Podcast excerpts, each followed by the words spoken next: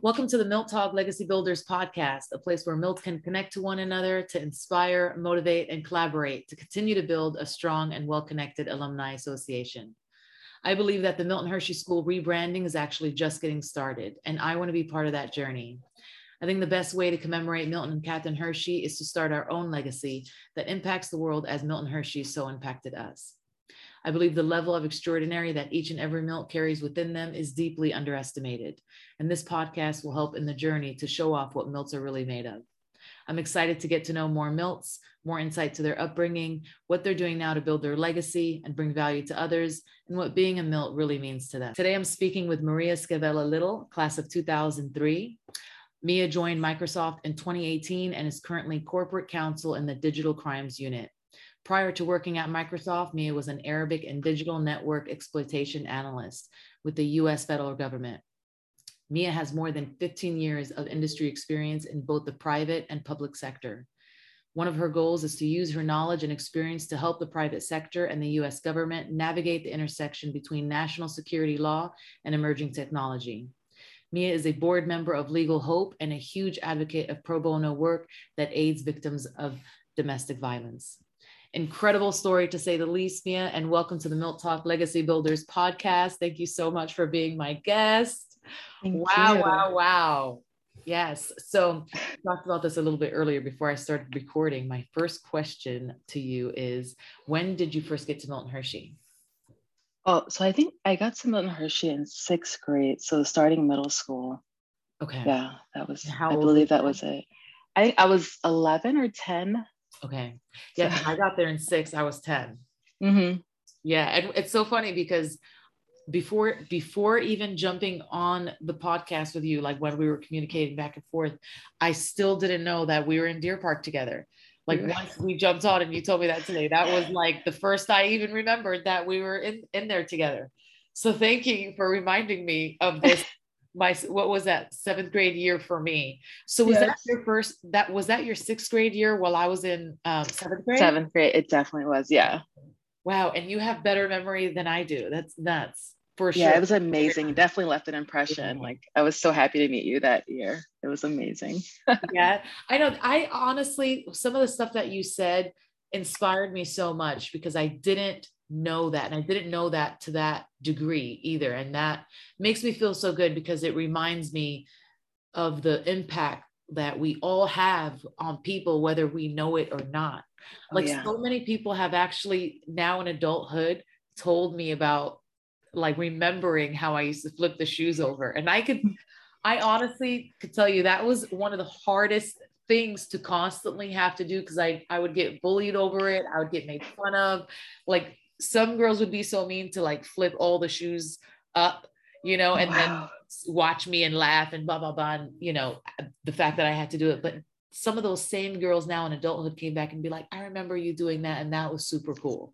It was. And I'm like, wow. So all that torment, you know, at least it was for something good later, you know. I still have my shoes right side up. I'm like, I cannot let it go the other way around. We cannot show that. That is so awesome. That's crazy. And I know you said you traveled all around the world, and I can't wait to to talk to you about that. But I'm curious, when you went to Morocco, was that something that you saw in any of in, in anywhere in Morocco or in any other Arab country? Did you see that same behavior? The shoe flip. Oh yeah. Oh, okay. Gosh, yeah. I was like, I wonder if it's just my family, but no, you know, would tell me it's all Arabs or all Muslims, but yeah, he totally inspired that journey, and there was definitely a lot of shoe flipping. But by the time I got to Morocco, I had it on point, like I had it on lock. My stuff was right. so that's so awesome. So you got to Milton Hershey, you were 10 or 11, sixth grade. Did you have any other family that came to Milton Hershey or? It was just me. Okay. Yeah. Do you have siblings? Um, I do, but they're all halves and none of them went to. Milton Hershey. So I didn't really know them growing up.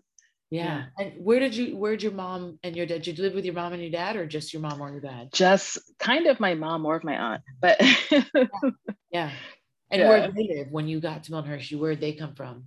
They were in Philadelphia at the time, but I actually went to Girard College, another boarding school, before I went to Milton Hershey. I so. didn't know that. And what was that like? That was more like prison, but it yeah. like group showers and stuff because they had like one little thing that would like spout out in like six or seven different different directions, wow. and we all had to like shower together and someone would watch. And wow. Where was that? That was that was Philadelphia. Oh my goodness. I've never even heard of that boarding school. How, how oh, long were you there? I was there for quite a few years. I got there pretty young and like they were able to do corporal punishment. So like beat us and like oh my goodness. Yeah, we had to like the same uniform and like it was that was hmm. rough walking a line. wow. Wow, you might be the first person that I talked to that had been in another boarding school that before Milton Hershey. And what a terrible experience. Yeah, that's yeah. that's like being in a bad foster home. yes. Wow, that's nuts. So what was the transition? How did your mom or your aunt find out about Milton Hershey to then get you out of that one and into Milton Hershey? So I think because like throughout college at that time, they were stopping, they didn't want to keep us on the weekend, maybe because of funding issues. Mm-hmm. Um, at that time, my family couldn't provide. So she was like, we need to find a place that actually provides during the weekend in the summer. Yeah. Um, and so that's how she started looking and found it. Wow. So, that's awesome. It is. glad they found it. Yeah and Milton Hershey also very tough experience, obviously, but probably didn't compare to that experience. It did. Wow. So in Milton Hershey, did you did you do any sort of sports or other activities? Yeah, so I played field hockey and I did um, wrestling with Robin, um, Robin Williams. So uh, yeah, it was good. It was, and I did That's pole vault so actually. Awesome. But only for one year. I wasn't that great. So okay. Ah, field hockey was so hard. hard. I think I tried it like once or twice, and you did hated it. Yeah. I was like, this is just not for me. I can't. If I get hit in the shoot in the shin one more time, like you did. And the discipline of it, like I had admiration for all of you guys who stuck with it because it is hard. All that running, like running and like running low like that. I just I couldn't. Yeah, honestly, all sports for me was tough as far as like the discipline and sticking to it, like the oh, commitment. Oh, yeah. I had issues with that. I wasn't such a good committer. Right. Um, dedication of it, yeah. Unless it was like super fun, you know. Otherwise, I was like, eh. I wasn't like team player athlete. It takes a lot to to to be a part of that. But I always, again, I had admiration for people who did because that I was missing that. I think before, yeah. did the other boarding school have sports or anything? I don't remember. It was really militant. I don't feel like we had anything. wow. Yeah. Wow. That's tough. So uh, when you got when, so you you were saying earlier um, that a lot of the time that you spent with me at Deer Park helped inspire what you decided to do after oh, yeah. Milton Hershey. So tell me tell me more about that. It was pretty amazing. I was like, okay, this person speaks Arabic. This person loves you love to dance. Like you were doing belly dancing and stuff and then you had like the shoe thing you would block the door when you were praying which i was just like what is happening? Um, and that was really inspirational to me because i felt like it, it all felt positive to me though like so it was a really good thing. And so when i got to college i was like i need to learn this language. I need to learn more about this culture. It's so beautiful um, like the food, the music, everything, the movies, which are super dramatic, especially out of Egypt.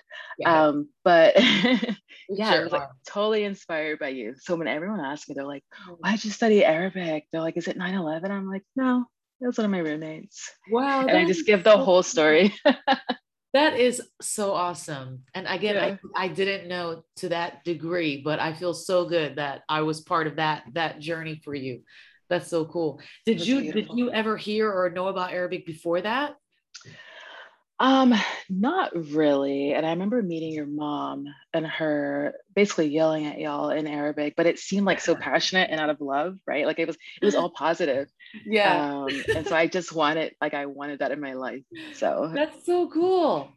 yeah, our culture is very it's it's a strong culture for sure, like very strong, but so hospitable like that's mm-hmm. one thing I do love that I take from my culture is like I love being hospitable to people, feeding them, taking care of them, you know, like making it a good homey environment kind of thing. I think that mm-hmm. that my mom passed that to me a lot. Mm-hmm. The shoe thing definitely was a tough one.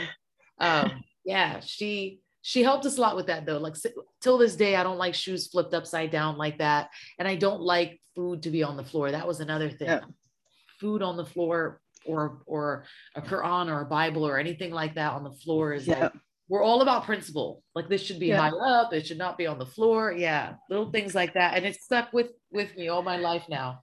and with mine apparently because it was just amazing and i remember being in morocco and i stayed with a, a single mom with two kids and she was like men might be the head of the families but women are the neck and we know exactly how to turn and guide them it was My so amazing is the same exact thing. That is cool. I guess that's an Arabic expression too. That I because I've never heard that Yeah. outside of an Arab saying that. That's awesome. But it's very true. It's true. We help to guide. I think women in general help to kind of guide the emotional, you know, long lasting decisions that happen in families and, and stuff like that. Yeah, that's yeah, that's great. That's cool. So where are you from? What is your background? Like ethnicity? Where where were you born in the States? Yeah, so I was born in the States. Um, I didn't know my father well, but I got to know him about him later because he passed away.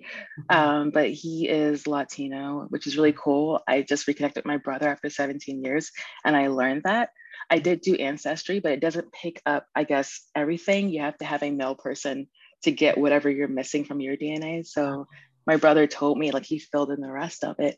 So that was pretty amazing. Um, Oh, yeah. wow, that's awesome. And you, you were born, were you born in Pennsylvania?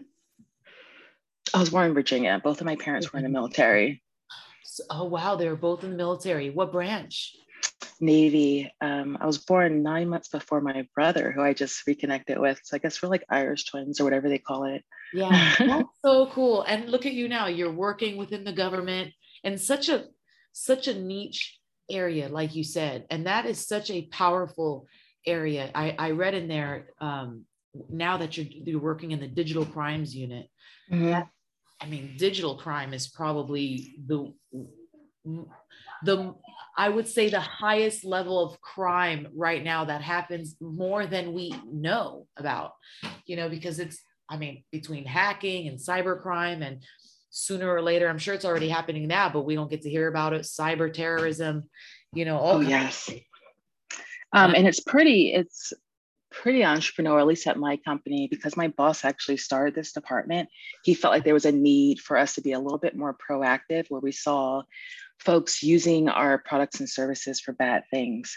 And so he was like, let's look at child exploitation. Let's look at this. And why are we letting it stay on our networks? Like, why aren't we combating this?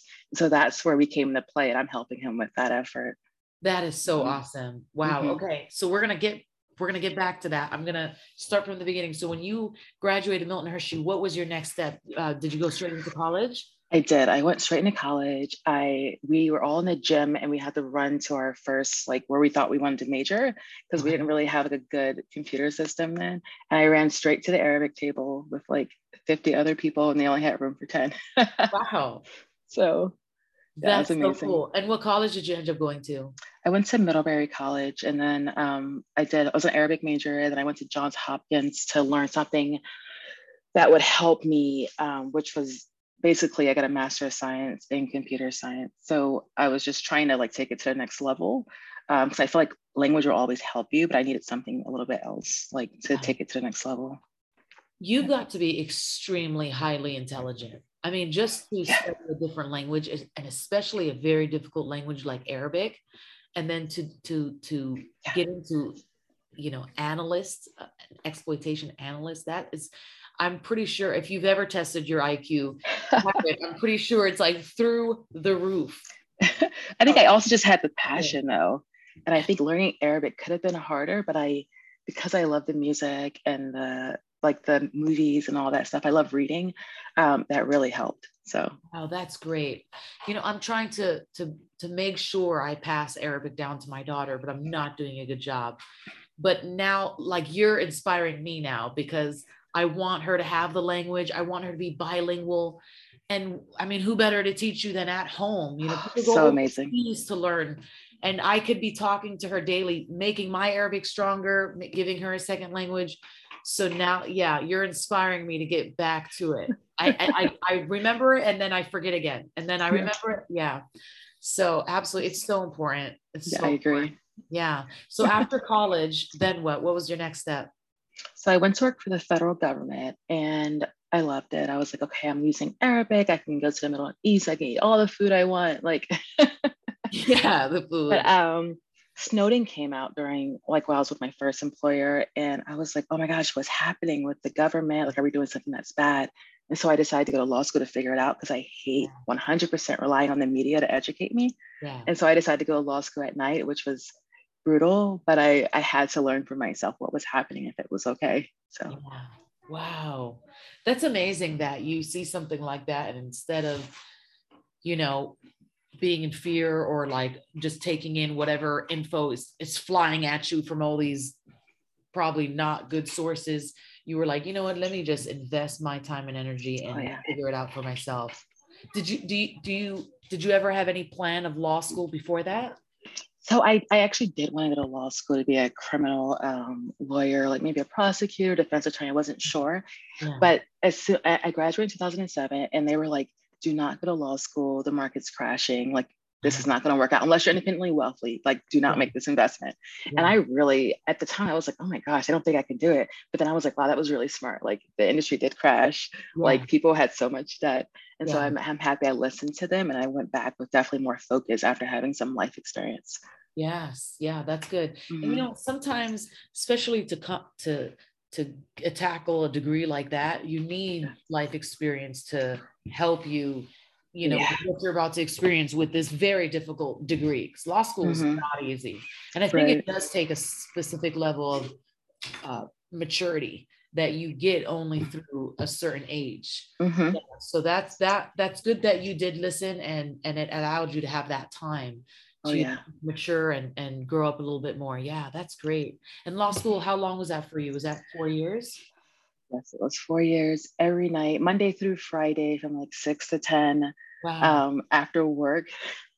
Wow. so, like, don't recommend if you don't have to, but like, it was brutal, but I was so determined. I was like, I can't just quit. Like, this, I gotta do this. That's awesome. And what kind of what kind of work were you doing during the day during that time? I was doing a lot of Arabic work and um, like open source intelligence, trying to get people actually to understand culture within the Middle East um, and not take such a negative spin on it because there's so mm. much beauty. There's so much beauty. Um, and so I was like that maybe cheesy person, like in the office, who always bring yeah. out the positive in it. Yeah. Um, but yeah, so that's what he did. Wow, that's great. That's so I, I really can't I could wrap my brain around it, but it's just so beautiful that you got into something so like unique and specific. Yeah and especially after 9-11 like i don't not a lot of people knew who what arab was like the yeah. middle east was very not known islam you know was not very well known until 9-11 happened and then it kind of put a spotlight on it and then mm-hmm. that spotlight came so much ignorance because yes. again not many people didn't know anything except now what the media was teaching yep. i remember at that time I think it was my 10th or 11th grade year. 9 11 happened in uh, 2000, 2000 right? 2001, 2000. yeah. Was it 2000 or 2001? 2001, yeah. 2001. So I was in 11th grade when mm-hmm. it happened and i was working at like kfc you know for our little whenever we could have a job i was i remember i was working at kfc and i remember i was like making the sandwiches and stuff and a lady had come in and you know they ordered whatever i make their sandwiches and we put it in the bag and stuff and i saw the lady like talking to the manager and then the manager comes back to me and he's like um, let me get you on a different station and he put me like all the way in the back making the mashed potatoes and i'm like i never am back here making the mashed potatoes or anywhere back here doing this stuff i'm always doing the stuff up front and i'm like what happened and he's like oh well that you know lady kind of complains she just doesn't want you making her food and i'm like oh this is that so I'm like, this is dumb. I'm I'm not gonna be back here in the hotness making these mashed potatoes. I'm gonna go back up, you know. Yeah. Yeah. So I came back up front and the lady's like, excuse me, I'm gonna need my food remade. I don't want that one touching my food. And I'm just like, why? And she's like, you Arabs. And I'm just like, what? And I still at that time didn't know that she was making that correlation between 9-11 and me that was the very first time it was like directed at me and i was like oh okay they that's why you know so that was actually the first time i experienced any sort of racism which is crazy yeah i mean i experienced it growing up in south central you know the Hispanics didn't like the Arabs, the Arabs didn't like the Hispanics, the Hispanics didn't like the black people, the black people didn't like the Hispanic. All of that, I experienced it, but I was so young. Right. And not a lot of it was like directed at me, except especially by an adult like that and so public. So that was like a necessary experience, but I was like, wow. But I, I did, I saw the complete ignorance around the culture. Like you guys didn't even terrible. know what we were before this. And now it's like, yeah. People yeah. would be like, where are you from? Cereal? I'm like, Syria. Uh, yeah. It was just so like ignorant. Wow. But you know, we, we were all, I think at that time, we were all so ignorant to, to culture and ethnicity, mm-hmm. Like we True. weren't really taught how to embrace it on Milton Hershey. We you, we didn't know how to embrace diversity as a whole, let alone our culture or anything like that. We were yeah. just kind of like that. And I hope that is different now for the youth. And Me too. Yeah, I, I feel like it is because social media is now helping to like show off your culture, diversify. Yeah. Yeah. And kids are embracing that. You know, I see like these little 12 year olds dressing up in their culture or they're doing their little dance, which is so interesting.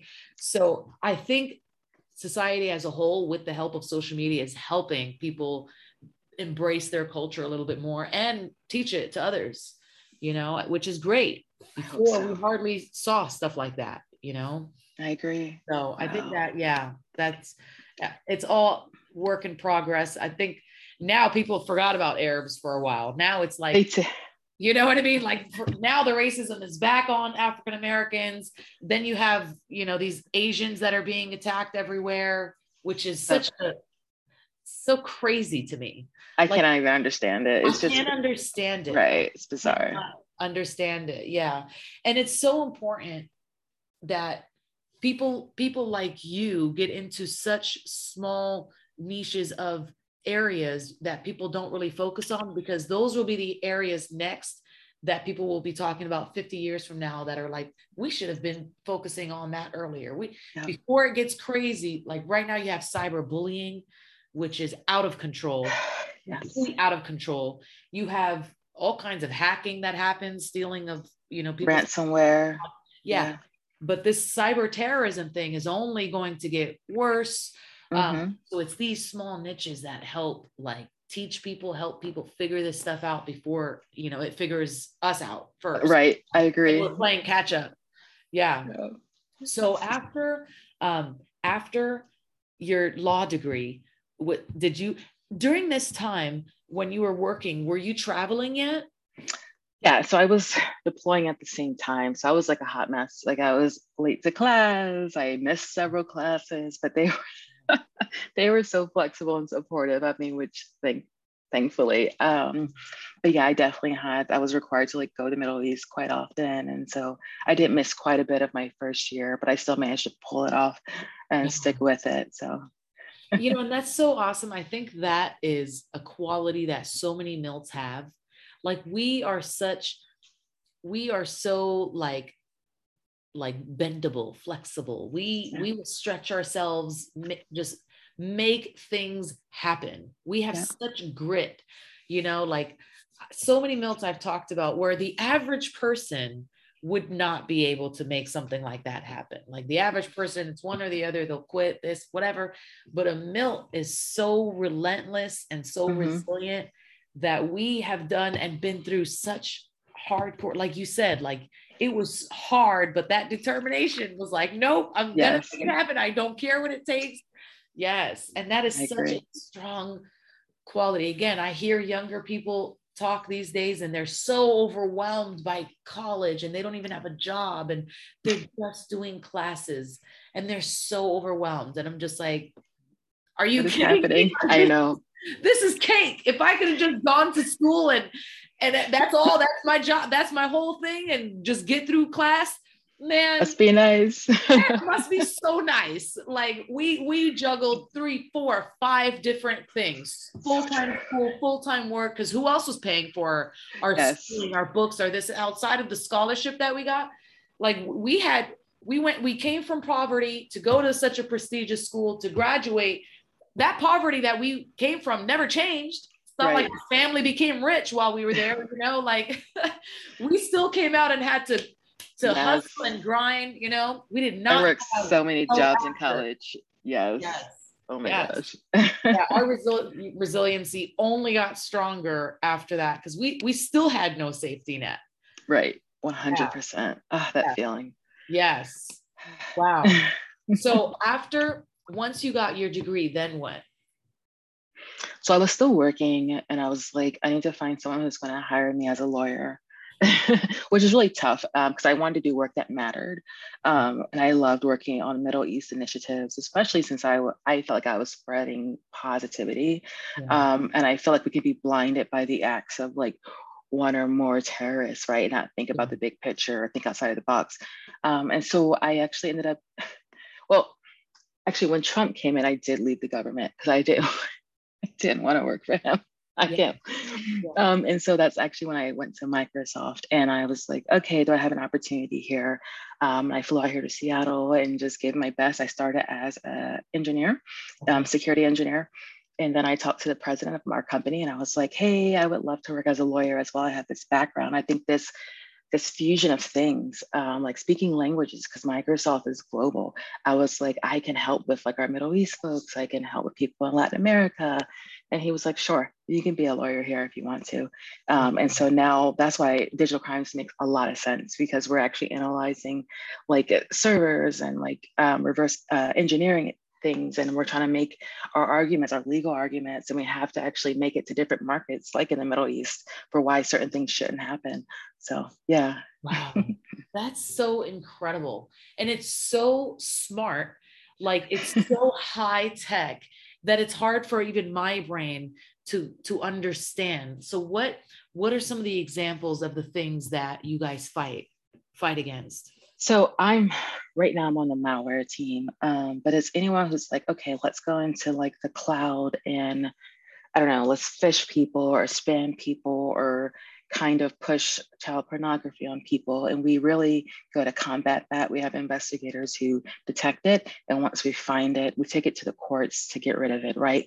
Like it's basically a restraining order against it. We'll take down domains. Mm-hmm. Um, we'll make sure that certain host providers don't host these sites or these malicious actors mm-hmm. um, who actually allow these people to continue to engage in child pornography. Like if we see it, we're going to stop it. End story, right?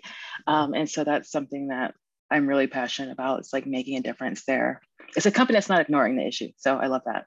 That's so awesome. Mm-hmm. And honestly, like it's now more than ever, child pornography and anything like that on the internet is such a terror. I mean, you talk about terrorism. That that is terrorizing our children's safety. Yeah. Like that, it's like a drug where they yeah. say, like, this is a gateway drug to this pornography of that kind is a safe or is a transition into becoming a pedophile. Like and that, that's what happens. Though. the other day you try it. Yeah. They do set up catfish sites. They'll start with like just sharing it and then they'll be like, oh, let me take a really nice looking guy, set it up here to lure people in. And like maybe he like loves cartoons or whatever. So he's gonna post about that. So the kid's gonna post back. And next thing you know, they're doing a meetup right? And so that's the kind of things we try to get well ahead of right? Like let's even go beyond the child pornography we can stop it. Oh my goodness. And yeah. this i'm so glad there are people like you who are who do this with such passion because mm-hmm.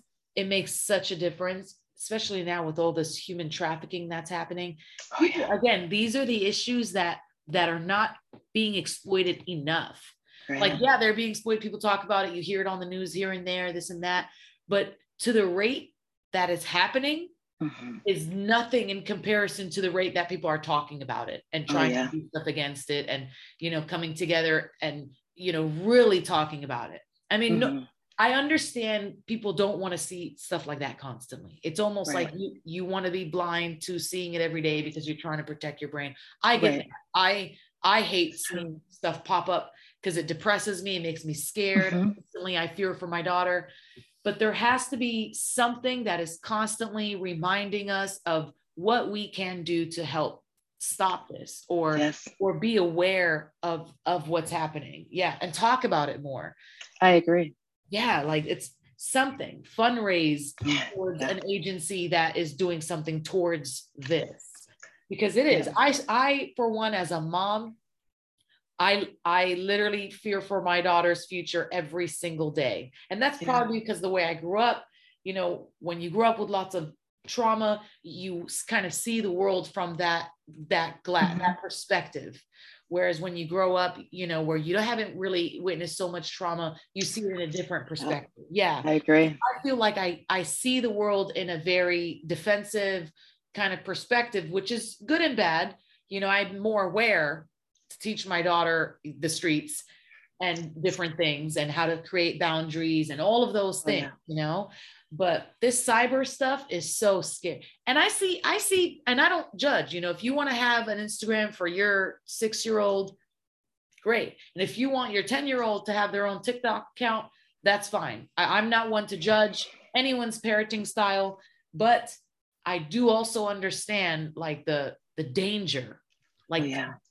Danger. I've seen documentaries where kids are lured, you know, yes. into doing and and you know what's so crazy? Um, I'm so glad that I can actually ask someone about this because um, the the sister-in-law I, I said that you remind me of, hmm. she told me a story once of these two, uh, and this is so sad. I apologize for bringing something like this up. But when she told me about it, it rocked my world mentally and i'm like how can this even happen you know who how who is stopping this right. but she um, told me about a story that that happened in dubai because that's where they live where these two sisters jumped off a building and killed themselves and they were like well off family beautiful sisters super well off happy life kind of thing mm-hmm. and they were like 14 13 14 something like that what they found out was these girls had been following this guy on the internet this idea it was it's called the blue whale challenge.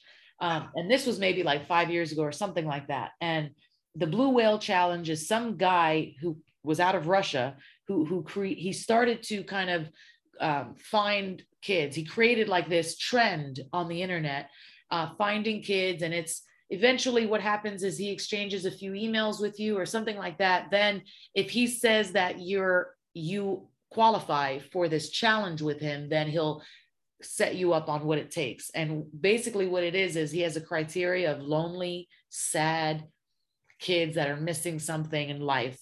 Even if it's not money it's something else. And he gets them on this challenge. So for like 30 45 days he has them check in with him at night and he gives them a, a, a challenge like i want you to um, put on these headphones listen to this music and it's like a dark dark song very dark. And i want you to cut yourself on your wrist take a picture and email it to me. And and I, I want to make sure that you've listened to the entire song. That's your first challenge. The next challenge the next day is to like find a building climb to the very top look over the edge for 30 seconds. The next one is listen to this other song, climb up the building, look over the edge. Weird things. The next one is stay up all night tomorrow, no sleep. 24 full hours of no sleep. You're not allowed to sleep. And the way he checks in is you're online with him the whole time. So he makes sure you're not asleep and you're building this relationship with this guy in secret.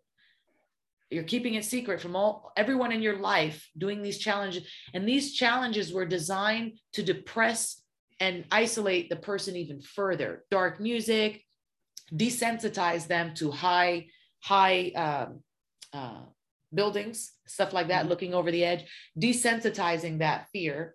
Dark music, slitting your throat, no sleep, staying up for hours. Their serotonin is changing.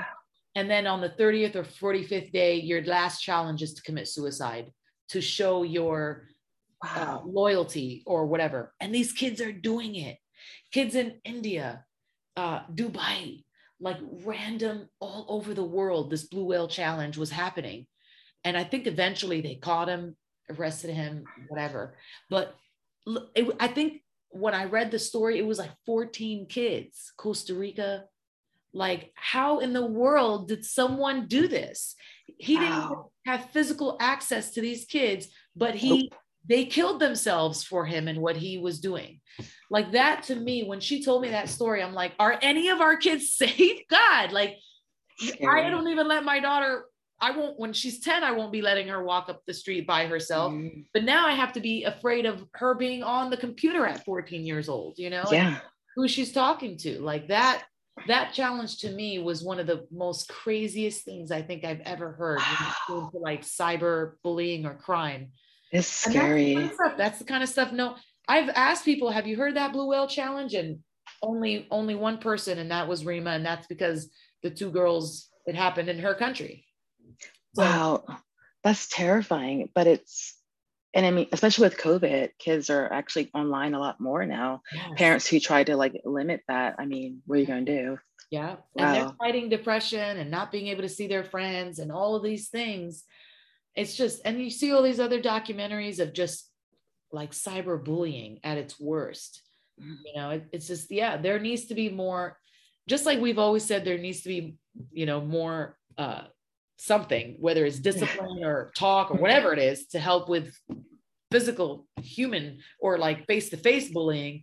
Now it's like, yeah, and that hasn't even been solved. It will never be right. solved, obviously. There will always be some sort of bullying, but now it's like double whammy with this cyber stuff because it's even harder to stop it. It is, and it's harder to detect, detect it as well.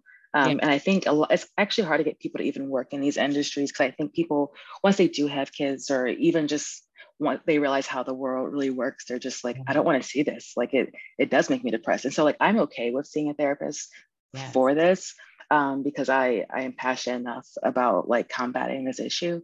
Um, and some people, you know, they just don't just avoid it altogether, right? Because it, it is depressing. Yeah. Um, and I, and, I, just take one for the team. I'm like, that's why therapists exist. I'm gonna hit them up every Monday, and you know, here we are. yes, absolutely. It is taking one for the team, and I mm-hmm. appreciate mm-hmm. you putting yourself in the line of fire mentally and emotionally to to be able to help, you know, combat this in some some way because the more people who do stuff like that to help the that's you know the more we can help at least reduce the amount because it's only going to get worse. So if we don't have equal power or something fighting against it it's it's just going to ravish our you know humans are crazy.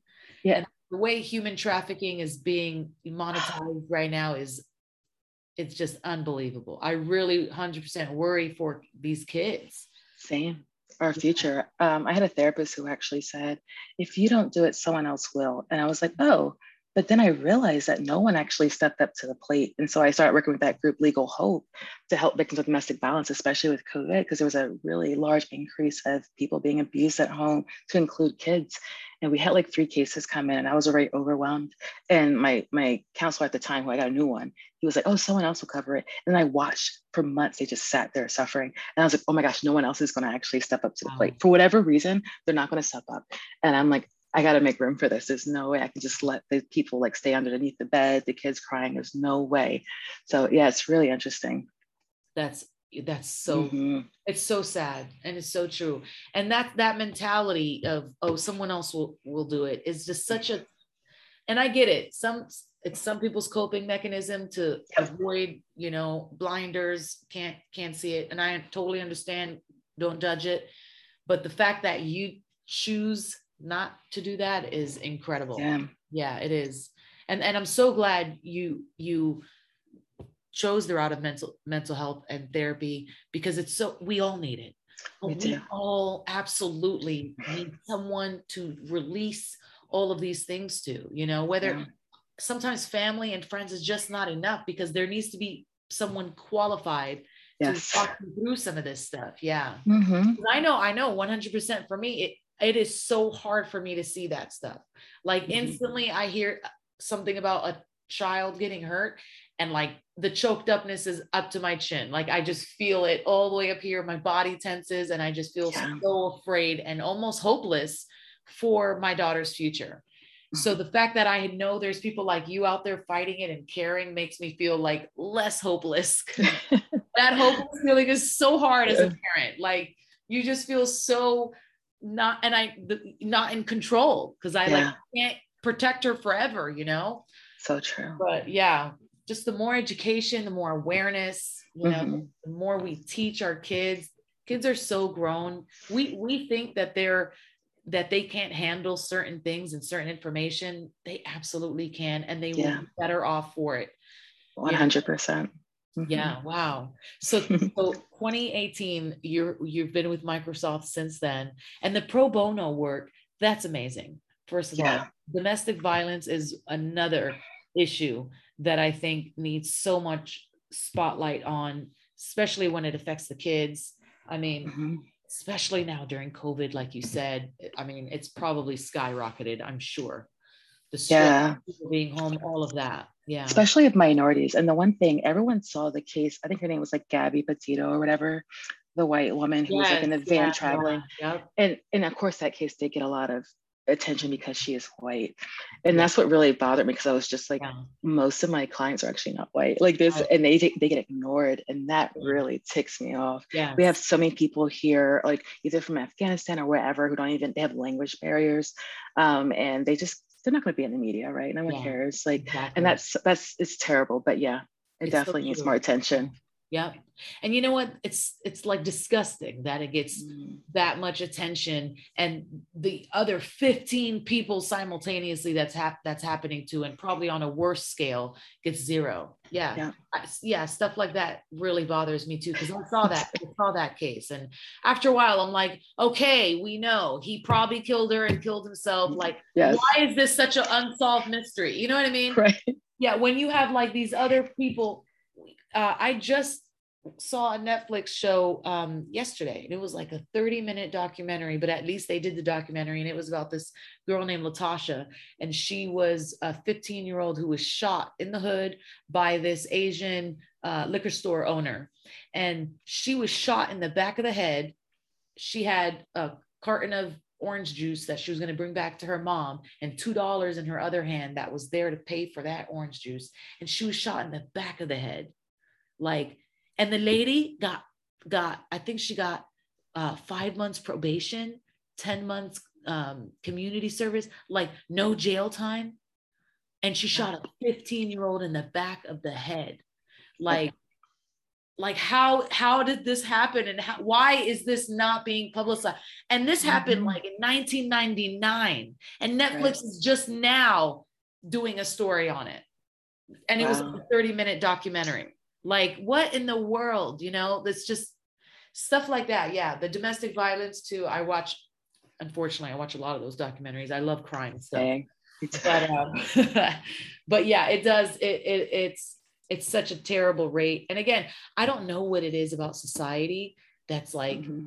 we don't want to talk about this every day, you know? Right or they only want to market it to the people obviously who do want to see it for whatever yeah. reason they have you know Yep, but, only the missing white girl, only the missing whatever. Like I'm so that's that part's wrong. But, yeah. And you know what what else I've learned through being like watching all these documentaries, the way that they assign the reporter to the story is so um, strategic. Like you have these these just low grade reporters who they attach to these stories that they believe are also low grade. And then you mm-hmm. have these high end reporters who are so well known and they get the stories yeah. like the white lady, you know, mm-hmm. like stuff like that. I feel like this is so unfair. And then this story gets five minutes, this one gets a whole 47 minutes. Like it's just, oh, yeah, it's so unfair. Yeah, it is. I wish I could change it. We, my organization, and I, um, I'm on the board for. We are trying to lobby for change within the state.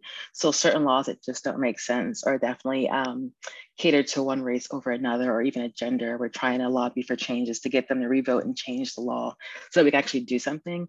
But yeah. that's like near impossible. But we're we're trying, right? No, yeah, it is, and and that's where it has to change. It has to change systematically that's the only way it will change because otherwise we could talk about it until we're blue in the face and then as soon as it ends back up in the system that's how it's going to turn back out again you know okay. so it has to be simultaneous like we shed light so hard on it like we're not going to keep doing this awareness until we these laws start to change mm-hmm. but again if that changing of those legislative laws and the smaller laws the harder it gets yeah, it's it's yeah. it's it's, a, it's an uphill battle for sure.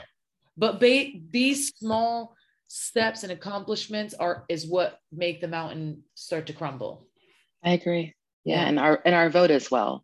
Sometimes you feel like it doesn't matter, but like just definitely look into your representatives and see who you want to vote in the office. Yes. And then from there, take it to the next level and like write to them, tell them what you want to see change. Yeah. Um, and maybe it's like easier said than done, but like their inbox is open. It's the difference if they actually read it, but like Right. we got to try. So Yeah, exactly. Instead of like that hopeless, oh, nothing's, we're just gonna go with it because a lot of times we think the fight is so much bigger than our capability and it's not.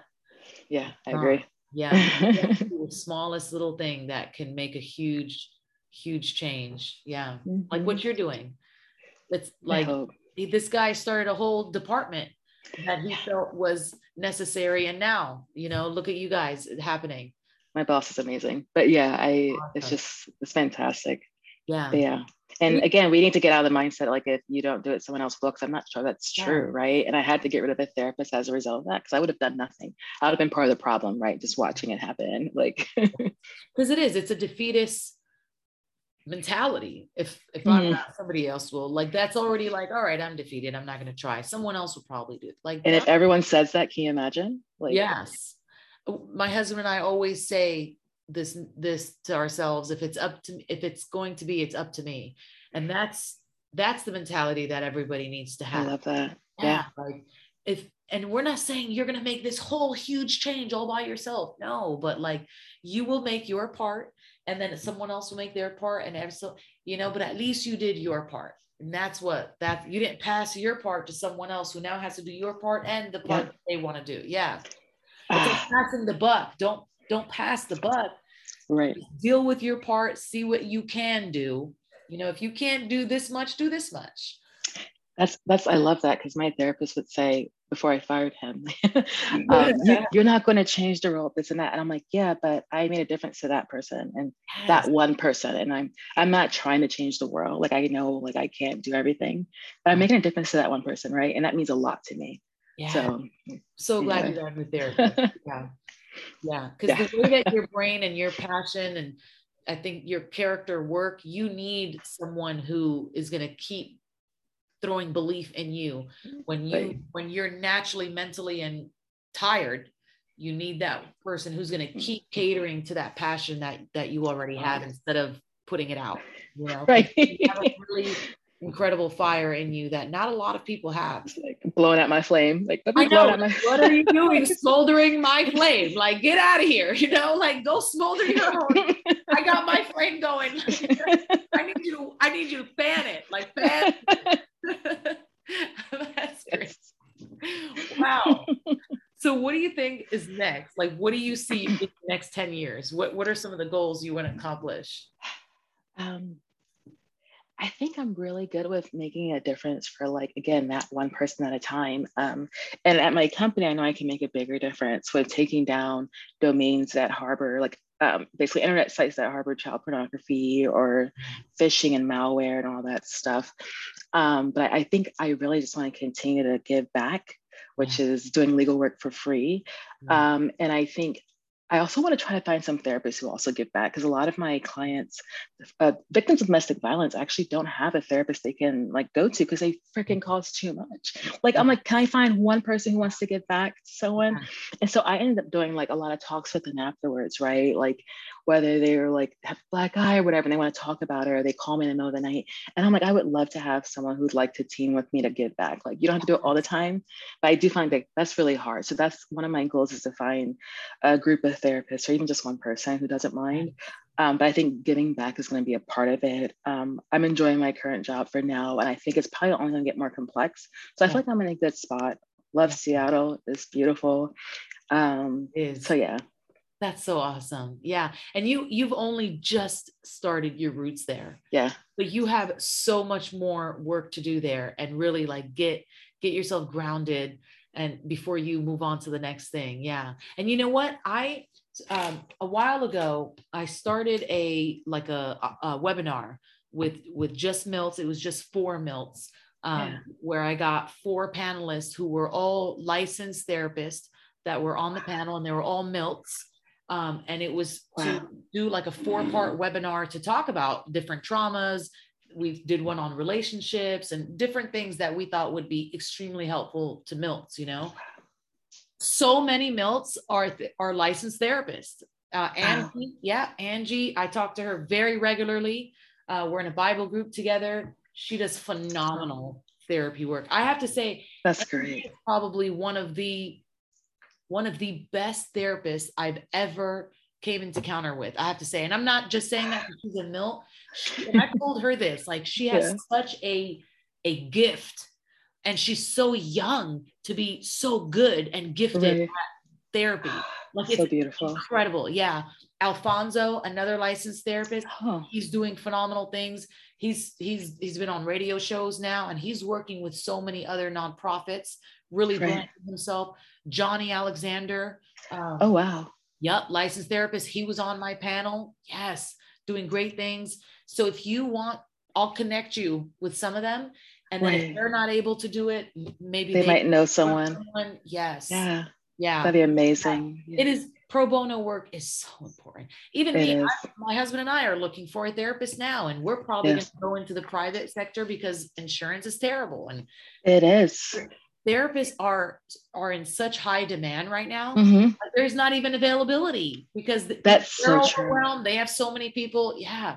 It may not take insurance either even if you have it. So you have to just pay in cash. Yep yep yeah. And that and honestly we are so vested in our mental health that absolutely i would put 80 bucks a week mm-hmm. into, into meeting with someone especially that person is going to help me become better and give me more capacity mentally. Yeah like it's an investment you know and of course we want it to be free but when it can't be absolutely invest. And when we can make it free through these types of connections mm-hmm. how powerful is that? Amazing. That that's what i mean the power of connection networking collaborating. Hey this is my passion. I, I would love to see if you can provide me a resource or could you be a resource amazing. Do this amazing great thing and so many milts will be 100% up for that.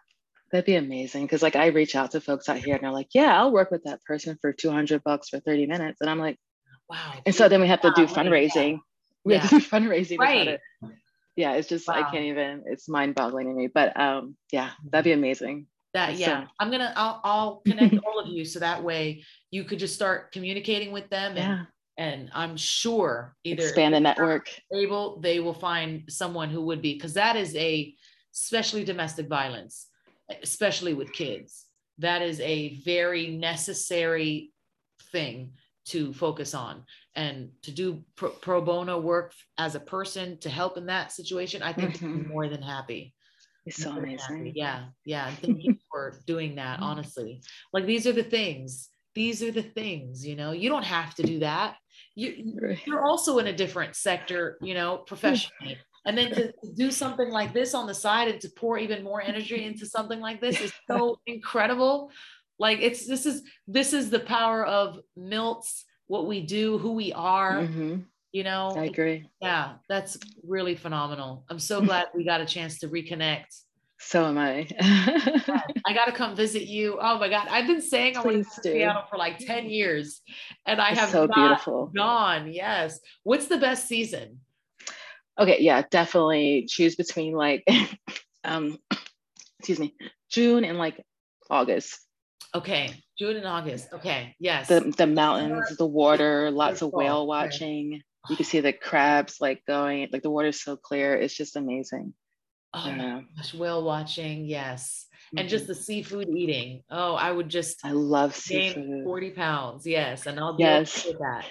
I love it's actually you go to the store and you're like, wait, why is that crab like twenty dollars a pound? When I walk out and I just see him like rolling by my feet, like right. Wow. That's so cool. So cool. Oh, I'd love to see that. Yeah. I love that the the ocean life is so vast out there. It is. It's amazing. That's really cool. Yeah. yeah. So when you um tell me about your family life. Are you married yet? So I'm married with dog. Okay. Um. You're married with a dog? Yeah. That's that's so awesome. How long have you been married? We've been married for about 10 years, I think. Okay. How'd Almost you guys 10 meet? years? We met in DC. We're both working for the federal government. Um, so yeah, that was actually at, a, at Barnes and Noble. I'm not sure if it still exists, but we met yeah, at a bookstore. Yep, we sure do. I haven't seen one in a hot minute out here. So, um, yeah, that's where we met. So, oh, yeah. and you're a fur mom. How cute. Yeah. I, so a naughty little man, but he's awesome. Um, Havanese, 15 yeah. pounds of terror, but yeah. 15, how cute. Two pounds of terror. That's great. I wanted him to be a therapy dog to give back to like firefighters and stuff to go like, you know, make them feel good at the firehouse. Aww. But he failed his test because he licked the person at the end. He did everything right.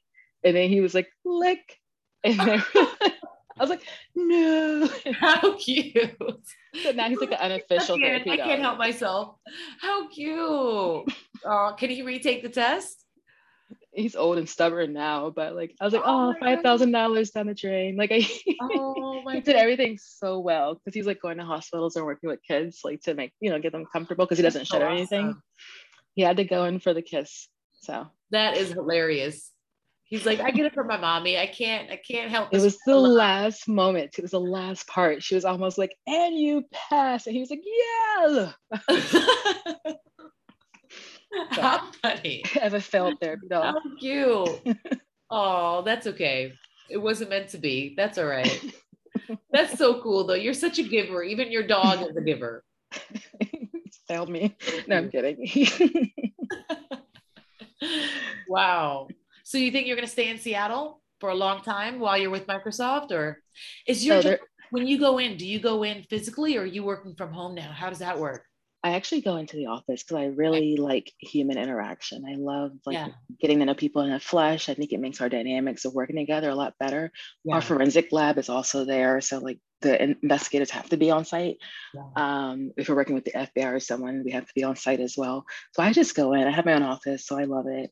Um, but yeah, I, I, do plan on being here for a while. Like, there's not humid. Like, I came from DC where it was like hot and sticky, and we don't have that humidity out here. So I can actually yeah. put on makeup. I can like straighten my hair. yes, yes, I know because the, the humidity here is not, not. I don't have swamp, but like I remember that exactly. all of that. oh, I can't. I'm actually like enjoying the winter now because I'm. If if it's hot again, I I just need to be in the water. Like if I'm not in the water, then I don't need it. You know, like, and who can be in the water all day every day? Like, God, yeah i'm not looking i'm not looking forward to that part again. Let, this past summer we had the the i took her to the Hummelstown pool every day. So that was good but now we're looking to move out of lancaster. I don't know where we're going to end up. So the whole time I'm like how am i going to be close to water? Like that's all right. i want. Like because next this this coming summer i can't do a summer without water here. Yeah, yeah, we're on a lake so and we like to go kayaking and all that stuff. It's just it's so liberating out here. I don't know I really love it. So I'll probably be out here for a while. And no state income tax. So yes, that's so important. Does it rain a lot or is that like a myth? I call it avian mist. And okay. so it does not rain a lot. Um, you will have some overcast, but it does, uh-huh. it's like more of a mist, which actually keeps my skin nice and dewy, if you will. So I don't much of an, we don't have like the hardcore East Coast downpours, like yeah, where you okay. can smell it coming and yes. then you got to haul butt to your car. Like we don't. Yeah. Have... okay. Yeah. We just have like that. Like I call Lots it rain. That's nice. That's mm-hmm. kind of like Ireland. Yeah. I had a cousin who lived in Ireland, and that's how it was. Yeah, mm-hmm. yeah I like that. I like. Yeah. I've always loved that weather. Yeah. Mm-hmm.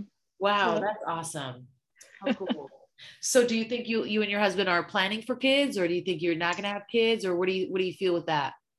So we're probably not going to have kids.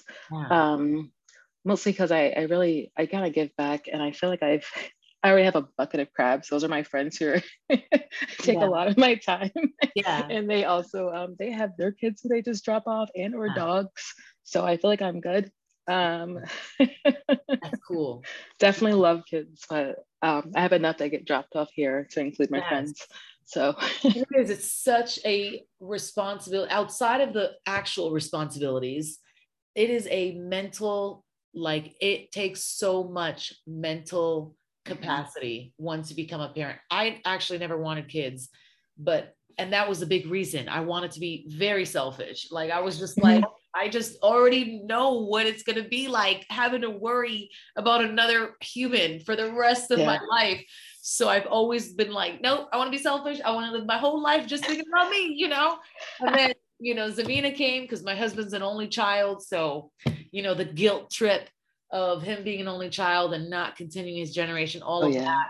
So eventually, you know, we became parents, but it is such, I have to say, it is, it takes so much mental capacity. So I, I don't envy like you. It. I'll say that. I don't envy you. that's awesome. Yeah, yeah. I've definitely had kids dropped off though. Yeah, that's like, great. Things happen. So much for them and for all the other kids in the world with everything you're doing professionally. Yeah, yeah. That's what I always told Chris. I'm like, you know, we could just do so much for other kids. Why, why add to the mix? You know. But I get it. I wouldn't. I wouldn't change it for the world. Zamina's amazing. She's made me a different person, which I probably needed that. I think I think sometimes when God gives us parenthood, it's because He's like, I want you to be this way, and this is the only thing that's yeah. going to get you to be a little bit more. Because I was more reckless with my life, I think, more like live on a on a limb kind of thing, you know. Mm-hmm. Parenthood really made me calm down, like really take life, yeah, more important, kind of yeah, yeah. And I think I needed that. So, yeah, beautiful, pretty good. yeah. So thank you so much again girl. This was this was so awesome. I learned so much and i have still so much to learn from everything it is that you're doing. It's oh, so yeah. great. Yeah and i can't wait to share your story with other people because i'm sure people still don't know you know the the capacity that that you have and everything you're doing and it's inspiring. You know people see the stuff you're doing all the pro bono work all the mental health things that you still want to give to and then that inspires them to be like i'm not doing enough. I i could be doing more. And that's yeah. what it is. Like that's what yeah. this whole purpose is of this podcast of being a milt. It's to inspire so we get more movement of of like you said positivity yeah i hope so. It's yeah. just so nice catching up. I agree. Yes. Yeah now for sure between June and August, I'm coming to Seattle. We Let me know if you do. Around. Yes, yes. Go eat. It's so beautiful here. Food. Yes, I can't wait. I have to stop saying it and just do it. Yeah. This next year, like uh, January and on, I do plan on doing a lot of traveling actually. At That'd least within the States. Yeah. Yeah. A lot of people to see. So yeah, definitely count on it between June just and hit August. me up. Definitely. Yes before you go, is there anything that you want people to know? Any any um, uh, social media platforms? Anything you want them to visit? Uh, websites? Anything like that that will help promote you and what it is that you're doing? Um, legalhope.org is our the pro bono site that I um, the pro, pro bono organization I work with. Um, so definitely, if they can help there, that'd be fantastic. Um, I'm on LinkedIn if everyone wants to connect. Like I, I love LinkedIn for everything. I get like inspirational, like little newsletters on there from folks and lots of nice tips for career. Yes. Um, if you want to be an entrepreneur, that's like, I mean, that's how you get to know people, connect and stay connected and see what they're doing in life as well. So definitely I'm on LinkedIn if anyone wants to connect. and what's your name on LinkedIn? Is it Mia? That's a great question. Okay. Let me see. yeah, because I, I don't even I think I have you on LinkedIn. I think you it's just, Maria uh, Mia. Maria Mia. Okay. Mm-hmm. Just Maria Mia? Yeah. Well, it's like that linkedin.com slash Maria Mia. Maria I mean, I could also say it. I'll drop it in the chat. yeah, there we go. Oh, perfect. Yes. Because I'm gonna put that once I do your um your episode post, I'm gonna put everything on there and I'll also put legalhope.org. Yeah, I'll find it for sure. I would love that. Yes. And then I'm going to connect you uh, with some other milts in the mental health field so that you guys can start to talk and collaborate. Um, yeah. I can't wait to see what comes of that. Yeah. Um, Even if it's just compiling a list of like free work, free resources for folks, right? Like, hey, maybe I can't help you, but here's a list of people who can, or you know, the suicide phone number or whatever it is. So that's it. That's it. That's all it takes is just a little bit, just a yeah. little bit, just a little referral just a little connection, a little network. You never know who's you're going to meet that could eventually start to create more of what you're. I agree. Yeah, yeah. Again, thank you so much. I cannot wait. Thank you again. Yes, and say bye to everybody. Same. Bye. Thank you so much. Ciao. Bye.